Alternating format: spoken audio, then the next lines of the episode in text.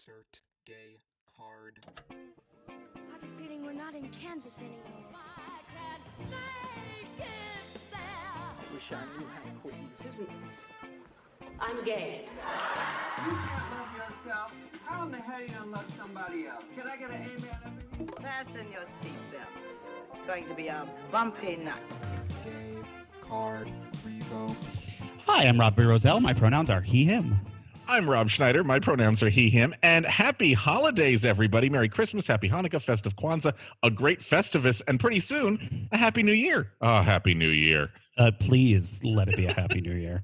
You know what? Listen, 2020 has gotten such a bad rap because it's been a horrible year, but let's end this on a little positive. Growing up, did you celebrate? I'm assuming you celebrated Christmas. Yes, of course. Okay. Yeah, very much. And I'm from a very large family. So there was always like a massive treat. Like, I don't know where, because my mom didn't drive, but somehow we had a tree that took up half the living room every year that was live. It was not like a, you know, like a pre-bought Kmart tree. I thought it had been pre-recorded. It wasn't a pre-recorded tree. It was not. It was recorded in front of a live studio audience. Oh, wow. It was huge. And I do not know how, but you know, even though we grew up very poor, like she managed to make Christmas magical every year.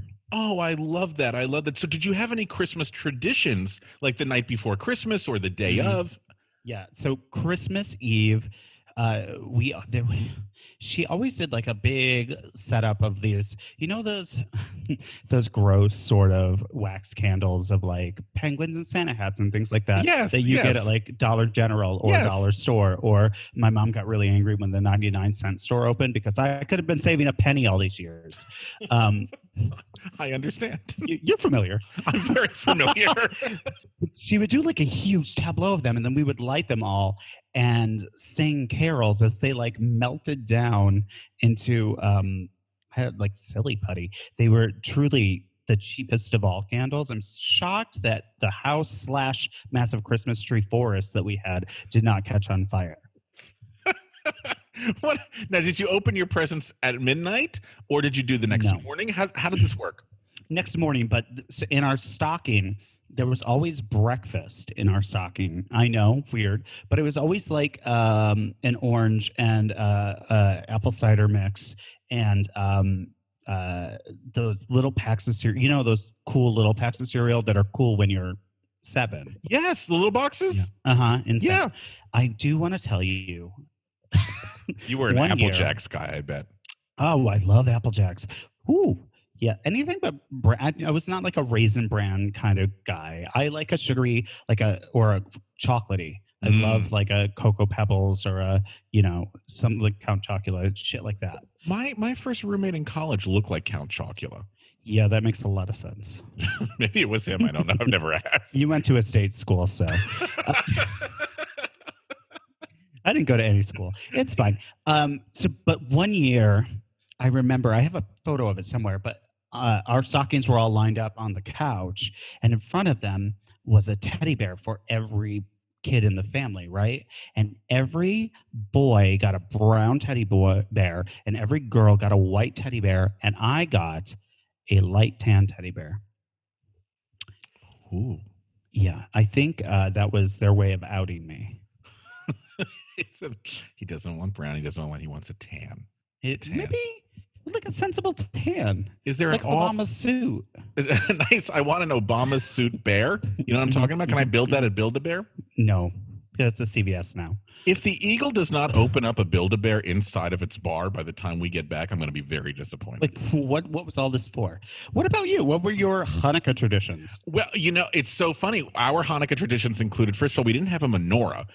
We had a Velcro menorah. It was a Velcro, I'm not joking, it was a felt candle with a felt flame, and you just Velcroed the flame to the candle.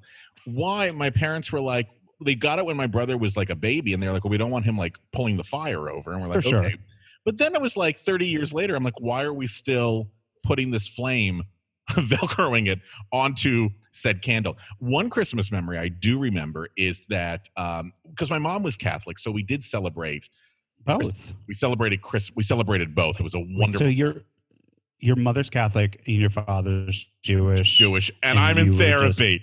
Live West Side Arts. Oh, wait a minute. We were doing two jokes at the same time. I'm so sorry. Go back to your joke and I won't say anything. Go ahead, please. Wait, so your mom was Catholic and your father was Jewish, so you were just raised guilty? Boom. Thank you so much. And mine was, my mother was Catholic, my father was Jewish, and I'm in therapy now at the West Side Arts, which is a niche joke if you're in the city. It's niche even outside of the city. I play me for the first month, then Eve Plum comes in, which I know we're going to talk about her today. I remember one Christmas, though, we forgot to buy milk and cookies, which was so rare at my house not to have cookies in the home. And so my dad came up with the bright idea of leaving leftover Chinese food out for Santa. And the next morning it was gone, and it was either Santa or my father, because he was in the bathroom for a good 2 hours. So I don't know who it was. I don't know who it was. My big Christmas tradition that I liked was I had a very close group of friends, and they were Italian, and they had a big Italian Christmas where like 60 relatives would come over, and they would make everything was fish. Yeah, they do the seven fishes. Okay, so this was something I knew nothing about. So it was like everything was fish. Yeah. But they made a tradition where they could not start eating until, the little manger tableaus that they would have, like the little porcelain dolls? Yeah. Until I put baby Jesus in his cradle, they would not eat. That was like their big thing. I was the token Jew, and I would put Jewish baby Jesus in the little cradle, and then they would be, let's eat. My favorite memory is one time the father got drunk and had to make do the prayer. And he's like, he put his head down. Everyone puts their head down and goes, may everyone this year who's in pain, next year may they be pain-free. And next year, everyone who's got caffeine, may they be caffeine-free. And we were like, you're wasted, but this is the best Christmas ever. May they be caffeine free. Honestly, that's the blessing for 2021. May you be caffeine. I can't do anything without caffeine. So do you want to tell our lovely listeners what we are doing today? I would love to. So we normally, lovely listeners who have stuck with us this whole year, since we started this, we have a guest and we talk with that guest about a gay totem that they love. But I thought for the holidays, because you and I both have a sensibility, we would talk about holiday specials that we love. Now, that can be an episode of a television show. That can be a Rankin/Bass special. That can be a Christmas film that you watch around the clock. And I thought we just hit some honorable mentions before we talk about the big ones. The first thing I need to bring up, though, is, have you watched Christmas in the Square? I have watched. You mean Dolly Parton's magnum opus. Sorry. Yes. Christmas in the Square. Mm-hmm. Dolly, I saved the world with a vaccine. Parton's Christmas in the Square. I have seen this. I have. Have you? Oh, yes. Oh, yes. First of all, did you know that it's based on a show that is done in Dollywood every year?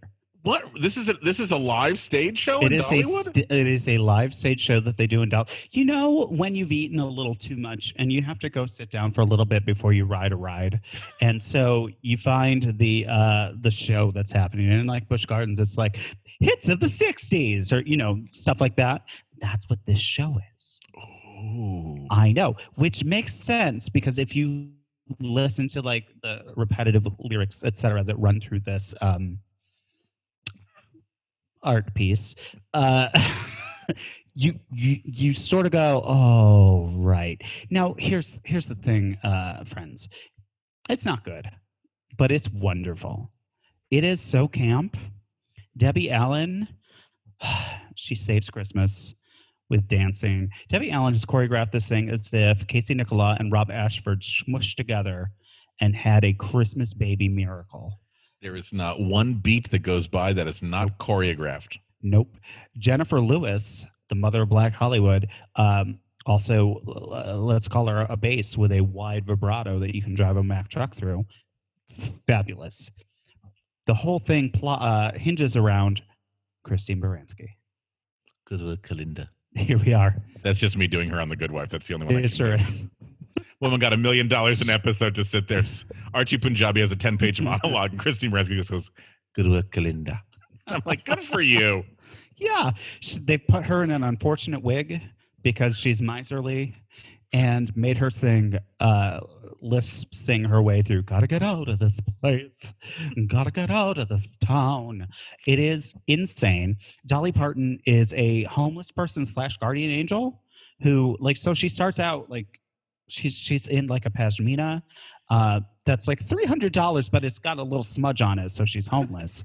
And she's in a nude lip, and that's how you know she's homeless, because for her, that's less makeup.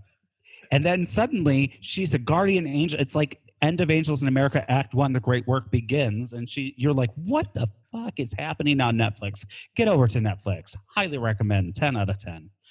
Did you enjoy it? Are you kidding? I loved every second of it. As soon as Dolly came out literally wearing like a Bob Mackie gown with like with like a little bit of smudge on her fringe, I don't have a house. But listen, I loved every second of it. Every second of it. And just to see Christine Baranski in a musical makes me so happy. So happy. Come on. So great. Christmas on the Square, I think, is now going to be something that future gays will also include and wrap into their holiday traditions. Well, that makes me happy. There's that thing of, is this camp? Yes. The answer is unequivocally. You know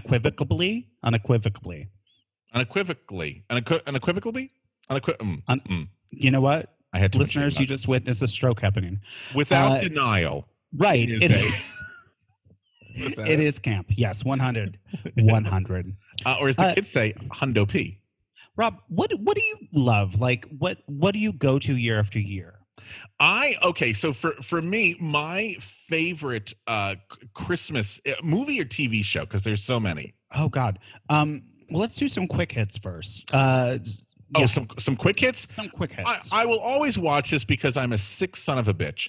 I remember I watch two things every year because both make me laugh. One of them is, folks, this is very niche, so please forgive me, but I have great memories of this. I remember growing up watching Bob Hope's Christmas specials. And we got, first of all, if you don't know who Bob Hope is, he was a comedian. He used to go around to wherever there was a war and do a show for the troops. But he also did Christmas specials. And no matter hosted the Oscars for a long time. Hosted the Oscars, for a long time. And no matter how old Bob Hope got, he continued to do these Christmas specials. And one of my favorites, and it's so dark, but please just go with me on it. But I watch it every December 1st as tradition. The last one he did, he is like, he can't move. He can't talk. He's just sitting there. And his wife, Dolores, has him do a number on the Christmas special called Jack Frost, which is a rap. It is a rap. And it's all these kids dancing and singing about Jack Frost. And then after they rap, they like pan over to him. And Bob Hope is literally propped in a sleigh, all in white. And they go, "Jack Frost, Jack Frost." And he goes, "That's me." And then they cut out to the kids singing and dancing again. And then they'll be like, "Jack Frost, Jack Frost." And he'll go, "That's me." And you're like, what is this horrendous thing? I remember watching it, I think when I was like 7 years old. And I was like, what are you doing to poor Bob Hope? Even at seven. At seven, I was like, something is off. This is not festive. This is uncomfortable. I thought I was the only person who knew about it until I listened to the great Gilbert Gottfried podcast, and they did a whole episode on the genius of Jack Frost. In fact, folks, if you click the link in the description that says Jack Frost, you can be taken right to Bob Hope just going, "That's me." I'm sorry. I'm going to jump from Jack Frost over to the Muppets because for me, Christmas was so much about the Muppets. First of all, Emmett Otter's Shugman Christmas, which is a retelling of The Gift of the Magi. And it is so wonderful and charming. I watch that every year. There's a whole talent show within it that is wackadoodle, but also like the music that runs through it's great. But a Muppet Family Christmas is the one for me. And that's where everybody from Muppet Show, Sesame Street, Fraggle Rock, and Muppet Babies all appear, all together. It is perfect.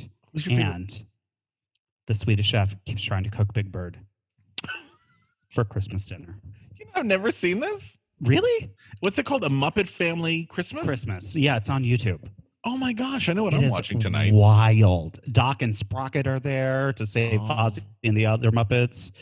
It's nuts. Have you done like a deep dive into YouTube of like the weird Christmas specials, like the Annie Christmas special? Oh, 1977? Yes, which is, I don't know what that is. I don't know what I'm watching, and it scares me. And I don't like it. And I don't like things that were on tape. They make me feel icky. I feel the same way about the Star Wars Christmas special. Is that with B. Arthur at the yes. bar? Yes. They're all they're wild. Okay, so we've done a couple quick hits. I don't like and there are concerts I love to watch year after year. Linda Eder's Christmas Stays the Same is one. Oh, that's nice. I watch all the time. Yeah. But let's jump into our list. Okay. What is the first thing on your list? Well, you know, it's so funny. The first thing on my list, I think, is the same, one of the same things that I know that you really, really like. Very possible. And it's a story about a man named Brady. Yes. Who was raising three very lovely boys. Mm-hmm. All of them did not have hair of gold like their mother. That's Florence Henderson. All of them were just sad. So, folks, dark. This is one of the first like Christmas events I remember, like the family gunning around the television and watching. And it is a very Brady Christmas, which I know is on your list as well. It's not, because I had a feeling. Yeah, had a feeling. Okay, so folks, here we go. It's 1990. Dive in. We're going to the Brady Bunch. They are doing a reunion, and the reunion is it's the two parents. I'm going to call them Robert Reed and Florence Henderson, because that's really how I know them. I don't know them, as they're Mike and Carol. I know them as Robert Reed and Florence Henderson. What year was this? 1990, I believe. 89 or 90. 89. Because there was also the series, The Bradys. Oh, we'll talk about The Bradys, because the Christmas thing launched The Bradys. Oh, so, great. Okay, good. So a very Brady Christmas, folks, was the idea of getting everyone back to do it. It's a cute little conceit. The conceit is that Mike and Carol want to have the entire family back for Christmas. So they pay for all of the families to come back to their house and celebrate Christmas. And you think that'll be warm, and you think, oh, hijinks will ensue. It is one of the most depressing Christmas specials I have ever seen in my life. First of all, let me just tell you what sets the tone. Alice comes back, and Sam the Butcher has left her. Alice, who had not one shred of happiness in the many seasons that Sherwood Schwartz made her work at the Brady household. Never was this woman happy. They gave her Sam the Butcher as a boyfriend, and now Sam the Butcher has left her. Alice has nothing. And that makes me so sad. And that pretty much sets the tone for the rest of the Christmas special. The kids all come back. Some of them are going through divorces. Some of them have substance abuse problems. And you're like, can this get any more depressing? And the answer is, oh, yes, it can. Because there's a B-plot running. If you remember, folks, Mike Brady was an architect. And he's building a big complex for this individual who is a typical 80s greed, like, make it faster, Mike. I don't care what the building permits say. Like a guy smoking a cigar. Well, there's a horrible building collapse, and Mike Brady gets caught on Christmas in the building collapse. Yes. And you're like, he's going to die. He's like one of those miners trapped in a shaft. Like, he's not coming out. And you're like, this is so sad and depressing, and the entire family goes down to the building to see like what's going on and if he's going to come out, and the news reporter's like, it's very bleak, it's probably not going to happen, Christmas tragedy. But how does he get out, folks? Not through his ingenuity, not through the wonderful police or fire departments that are there to help. No, Robbie, how does Mike Brady escape the throes of death? Well, through the vocal stylings of Florence Henderson, just stepping up and singing a cappella. Oh, come, all ye faithful, joyful and triumphant. Oh, come ye, oh, come ye to Bethlehem. And as she's doing that, suddenly the music starts, and you see Robert Reed just in a ghostly shadow of himself step forth through the rubble, because her voice has saved her, much like Roger's song in Rent when Mimi comes back to life. Oh, come all ye faithful is the reason Rex Reed lives. Here's what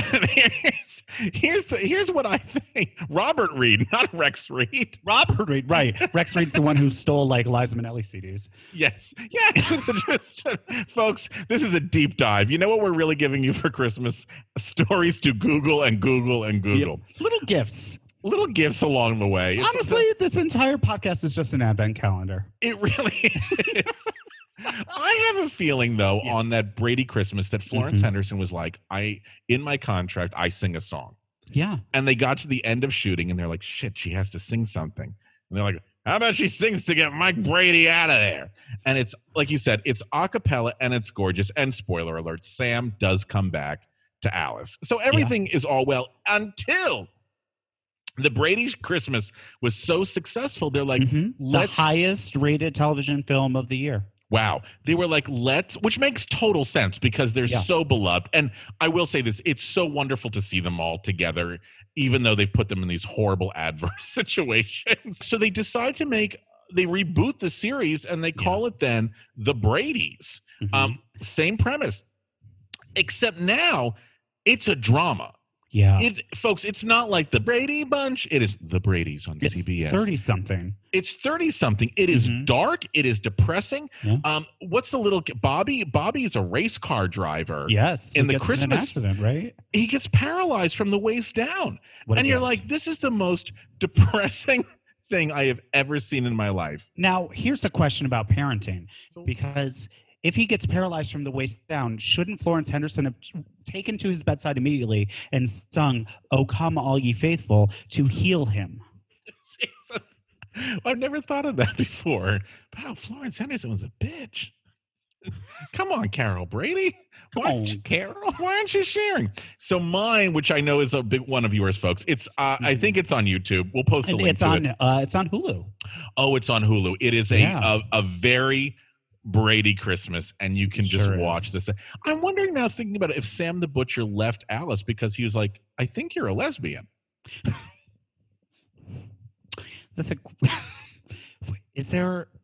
Was any reason ever given, or they just broke up and she showed up? He was cheating on her. Blue outfit and all. She does show up in blue outfit and all, and he was cheating on her.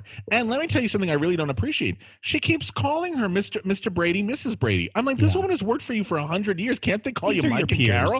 These are your peers. Can't they call you Mike and Carol? It's the 90s. Come on.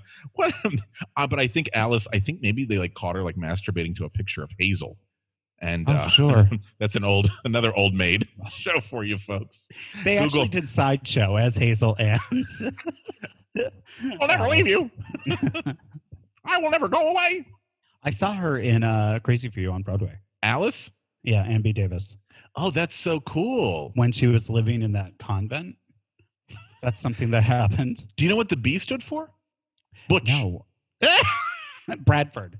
I just looked it up. Yeah, but seriously. Wikipedia just wants you to know that Davis never married, nor was she publicly known to have been romantically linked to anyone. I call that a lesbian. So good for you. So mine is a very Brady Christmas from 1989. That's my first one. Robbie, what about you? We are going to jump back to 1964. Oh my God. To the Christmas stop-motion animated television spectacular known as Rudolph the Red-Nosed Reindeer. Rankin/Bass? Rankin/Bass. Oh, take it away. Come on. So I don't know. There's truly nobody alive, right, who has not seen this. It's been on CBS since 1972. It was on NBC every year before that. Rudolph is a reindeer who has a nose that is red, and so he is ostracized because he is different. And at the same time, there is a twink elf. And honestly, this film is not about Rudolph. Sure. Does he guide the sleigh? Of course. But what we need to know is that the twink elf does not want to make toys. He wants to be a dentist. And as they are singing to Santa Claus, all the elves, the tenor section is not complete. Why? Because their biggest tenor, their champion tenor, Hermie the elf, is just trying to make a chewing toy because he's a misfit. And so he meets Rudolph, and they run away together, and they meet a bear. And that bear's name is Yukon. They go to the land, Yukon Cornelius. They go to the land of misfit toys, of all the unloved or unwanted toys, and their ruler, a winged lion named King Moonracer, says, "Hey, can you go back home and see if maybe Santa wants us? Finally, maybe he will accept us." And that's what this whole film is about: acceptance, and probably Yukon Cornelius and Hermie the Elf getting it on. I think I saw this on Bellamy. Did you? I think I paid $19.95 a month to watch this. That's weird, because I subscribe to their OnlyFans. Oh, that's nice. It's easier. I mean, we can just say that they were all gay, right? 100%. Like, the whole thing is just an analogy of maybe you don't fit in, but you'll shine and be fabulous, right? Yes. That I remember when I was a little boy watching Rudolph the Red-Nosed Reindeer, and I'm like, why am I connecting to this story so deeply? Because Rudolph is a queer like us. They cover his little nose, and so now he talks like this, and you talk funny. What do you mean I talk funny? He's Matthew Broderick? A little bit. Nathan. Kelly O'Hara, you used to be called Nathan Lane. It's delightful. Anyway, it is charming. Burl Ives is the narrator, Sam the Snowman. Look at Burl Ives. Come on, Burl Ives. Big rock, high mountain. And I've seen all of them. I've seen all the Rankin/Bass Christmas specials. Wow. None is as good as Rudolph the Red-Nosed Reindeer. Not even Twink, The Year Without a Santa Claus, that like shows him becoming Santa Claus. Santa Claus was a twink? He starts that way and then grows. Now, I'm going to be honest with you. Growing up, I really only watched the Rudolph one. I know there are others that I have not seen. So you've never seen Frosty? You've never seen... You need to educate me. Wow. Okay. There's so many great ones. I'm a little... Did you not hear the opening story? There was Chinese food left for Santa. Like, true. So wait, so you've never seen like The Little Drummer Boy, who like Greer Garson is like, and the little drummer boy had no gift to bring, and then he's like, I have no gift to bring, and he's really pissed off. You no? Santa Claus Is Coming to Town. Greer Garson with Fred Astaire. And the little drummer boy was a miserable bastard. I have no gift to bring. You've never seen rude. Any of these. So the Twink origin story one is Santa Claus Is Coming to Town, and it's how Santa becomes Santa because he marries Mickey Rooney. Chris Kringle marries a school teacher named Miss Jessica, and who marries Miss Jessica? Chris Kringle. Chris, and she becomes Mrs. Claus. Right. Jessica Claus. Yeah. What was her maiden name? Stop Claus. Jessica Stop, but, you know, I'm hyphenating because I got nothing. I'm a modern woman. Jessica Stop Claus. I have no gift to bring. The little drummer boy was a bastard. Okay. My turn? Yes. Oh my gosh. Okay.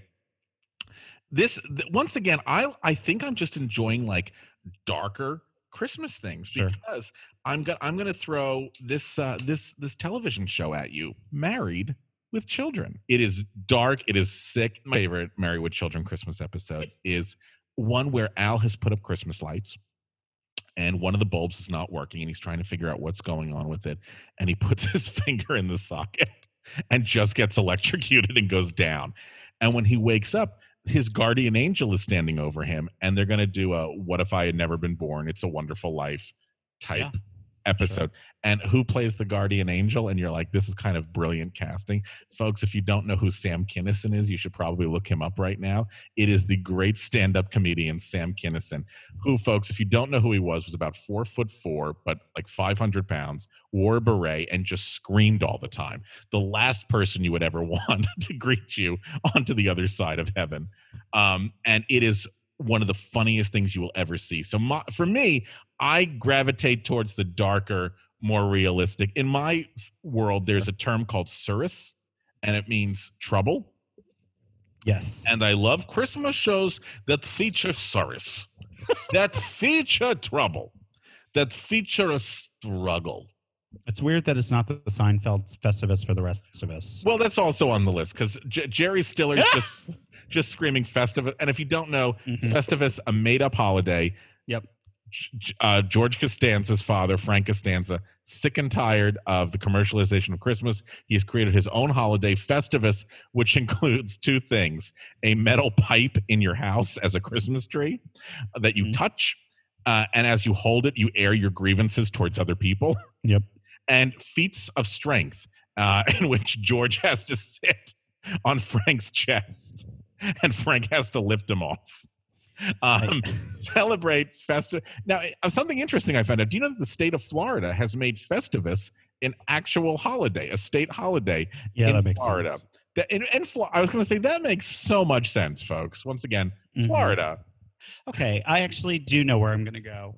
And it's going to be to a 1962 animated film with songs by Julie Stein and Bob Merrill. I'm talking about Mr. Magoo's A Christmas Carol. Uh-huh. What was the nephew's name? Hermie, my boy. Something like that. I've never done a Mr. Magoo. I was so excited. Sorry,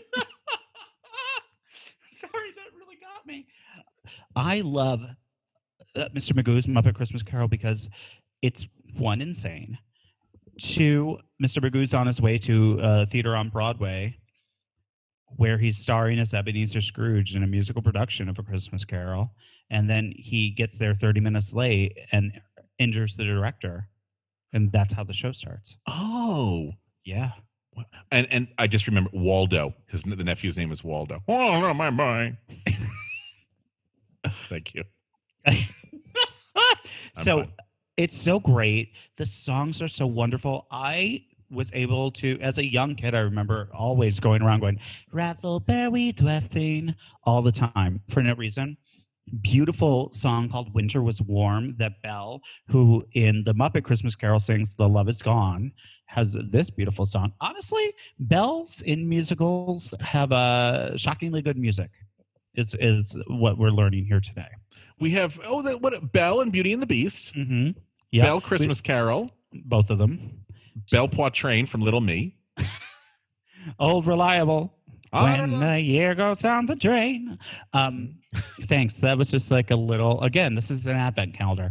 It is beautiful. Winter Was Warm is beautiful. The Lord's Bright Blessing is a great song. It's a great hour of just wonderful animation. And I really like old school 2D animation.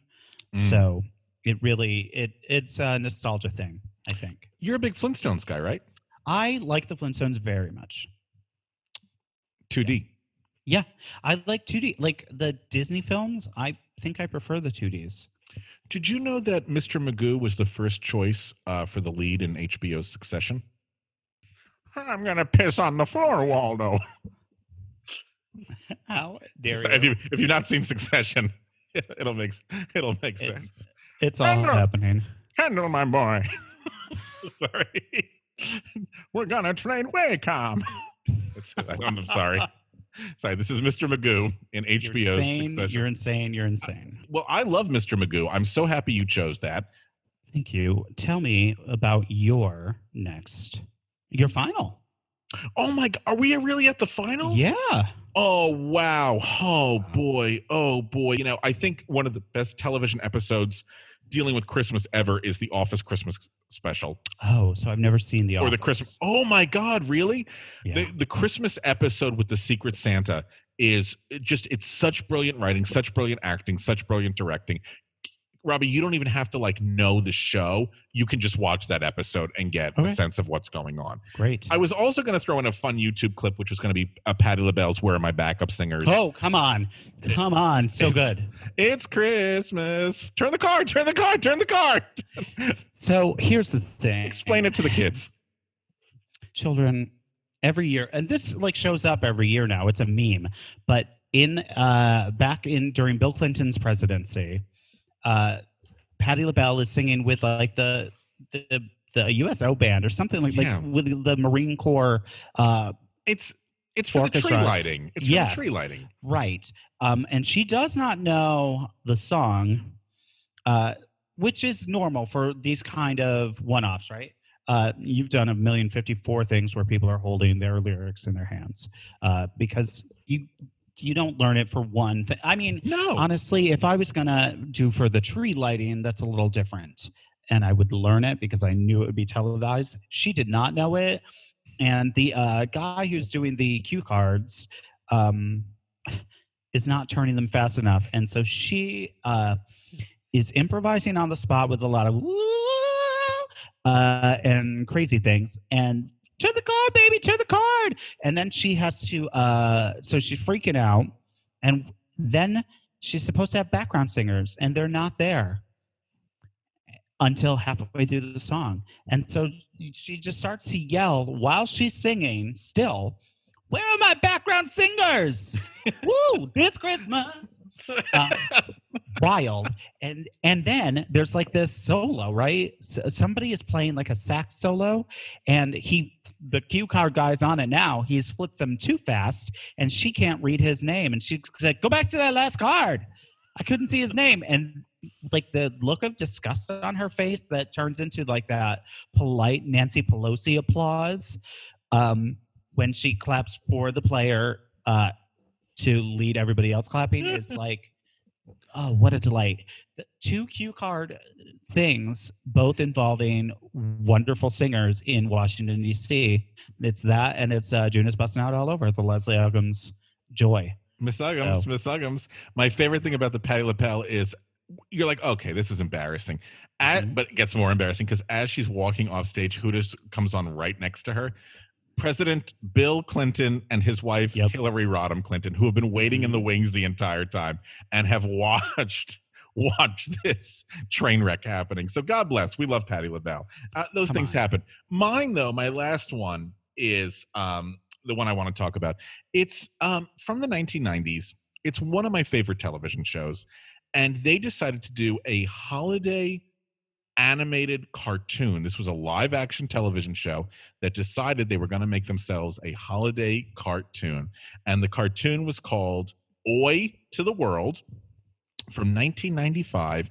And folks, it's the cast of The Nanny in a cartoon holiday special that they did. It's all on YouTube called Oi to the World, in which Fran wants to teach Brighton about the joys of Christmas. And she decides, I'm going to take you to a homeless shelter to see what Christmas is like. But on the way, she gets hit on the head and has a fantasy that Cece Babcock, her arch nemesis, is trying to take Christmas away from everyone. So she, Niles, and Brighton have to save Christmas. It is animated. It is cute. It is clever. I'm sure we will cover The Nanny at some point on this TV show. Yes, we will. Podcast. But this is called Oi to the World. On this TV show? On this TV show, which I'm just, and congrats everybody. Robbie and I just signed a 4-year deal. Wow. CBS. CBS, baby. Where shows go to die. CBS featuring such long-running sitcoms as That's Still On and She's Still Alive at 8 o'clock. And also, She's Still Alive, New York. My favorites. And either way, Julie Chen will lead us in, so I'm very excited. Good. But yeah, so it's called Oi to the World. It is so charming. It is so clever. I will put this out there. I will put The Nanny at the same level of I Love Lucy. I think it's one of those shows that gets, to me, it's timeless. To me, it's absolutely timeless. And yes, they make a lot of 90s references, but I still think the overall humor, the physical comedy, her relationship with everyone just sort of supersedes all of that. Plus, she's a gay icon. And I have to tell you, there's an Instagram called Fran Fine Fashions. And it shows you – I sent it to Len, by the way. I didn't send it to you. But I sent it to Len. I'm so sorry. What? I sent it to your husband first. Where it's people that will take her outfits from the series and then make them, and you can buy them. So we'll all, and it's kind of incredible. So mine, just because she's a gay icon, the wonderful Fran, who did a gay Christmas movie this year, which we haven't even talked about. Yeah, no. Which I'm sure we'll talk about soon enough. And it's Fran is a friend of ours. Fran is a friend of ours, and yes, we love her so much. And I think there's no better way to celebrate her than by watching Oi to the World on YouTube, a animated Christmas special from the wonderful The Nanny. That's mine. That's my last one. Wow. Well, Fran is a friend of ours, but I am a friend of Dorothy. Oh my God. So I'm sorry. You know where I'm going. Go ahead. I'm thinking of two that you could do. It's not ring ding-a-ling, ding-a-ling. I feel so Christmassy. Okay. I'm sorry. It is the 1963 Judy Garland Christmas show. It is, friends, it's perfect. It's perfect. Why is it perfect? Because it all takes place in Judy's home on the soundstage that has a big fucking turntable and shit and lots of dancers who come in and stuff. But also Jack Jones. To reach the unreachable note, Jack Jones. He sang the Love Boat theme. Not a shock. And Mel Tormé. It starts with her hanging out the window, looking out the window, singing Have Yourself a Merry Little Christmas. All three of her children are there. Liza with her gay boyfriend at the time do steam heat because Christmas. Lorna Luff sits on Jack Jones' knee, sings Santa Claus Is Comin' to Town. Oh, boy. Little Joey sings Where Is Love from Oliver. Consider Yourself happens. A lot of things happen. And then... And then Mel Tormé comes in, sits at the piano, and starts to play the Christmas song, which he wrote, right? I didn't know that. Wow. And wait, what's the Christmas song? I'm dreaming. No, that's not what. No, the Christmas song is chestnuts roasting on an open fire. Mel Tormé, the Velvet Fog. That's what he was called. He's playing, and Judy, they hated each other. And so what? Judy, yes. How can you hate Mel Tormé? Well, he was the music director of the series. What? Yes. Oh, wow. We're going to discuss the series at some point because it is... I don't think I'm gay. One of the greatest years of television ever. And it was on Opposite Bonanza, so nobody watched it. He later wrote a tell-all about the series. It's insane. But they hated each other. And as she's singing, the Santa's on his way. He's loaded lots of toys and goodies on his sleigh. And every mother's child is going to spy to see if rainbows really know how to fly. So she put in a little bit of Over the Rainbow just to piss him off. Oh, Jesus. Just to piss him off. And it's spectacular. The Judy Garland Christmas show, it is... It's so good that in 2011, they did a little bit of it on Glee. Okay. Just because it is truly one of the greatest hours of television. And to see young Lorna Luft, like belty, Jack Jones just hitting his solos. It's so wonderful. I can't recommend it enough. And I watch it I watch Meet Me in St. Louis every year. There are things that I hit every year, but no Christmas is complete for me without the Judy Garland Christmas show. I'm going to be honest with you. You're going to really hate me. I think I have seen one episode of the Judy Garland television series. Oh my God. I've only seen, one episode. Yeah. But you know that famously the Barbra Streisand episode of it, which is Judy and Barbara. Yeah. Ethel Merman shows up and the three of them saying there's no business like show business together. That's the one that I've seen. Yeah. That's the one that I've seen. But you have the whole set, right? I do. I have a box set. It's in a trunk because because Judy was born in a trunk. I think you need to teach me. I think I need an education. Oh my God. Yes. That might be a spinoff. Oh, a spinoff of Gay Card Revoked, the Judy episode show? By episode. Will you teach me? Yes. Cheetah Rivera's on there. Lena Horne. It's so wonderful. But friends, you can go to YouTube right now and this special that is almost 60 years old is truly, it's my favorite thing. That's, I I'm going to watch that as soon as I get off with you. I'm going to watch that. And it ends with this quote. Judy Garland. Well, we have a whole new year ahead of us, and wouldn't it be wonderful if we could all be a little more gentle with each other, a little more loving, and have a little more empathy, and maybe next year at this time we'd like each other a little more. Oh, what a nice way to end a special. Yeah. Well, that's so nice. Yeah. And I think that's something we should be taking to heart. Yeah. I think we should be trying to do that as well. Mm-hmm. Oh wow! This is so interesting because I've known you for only a few years, but I feel like I've known you my whole life. True.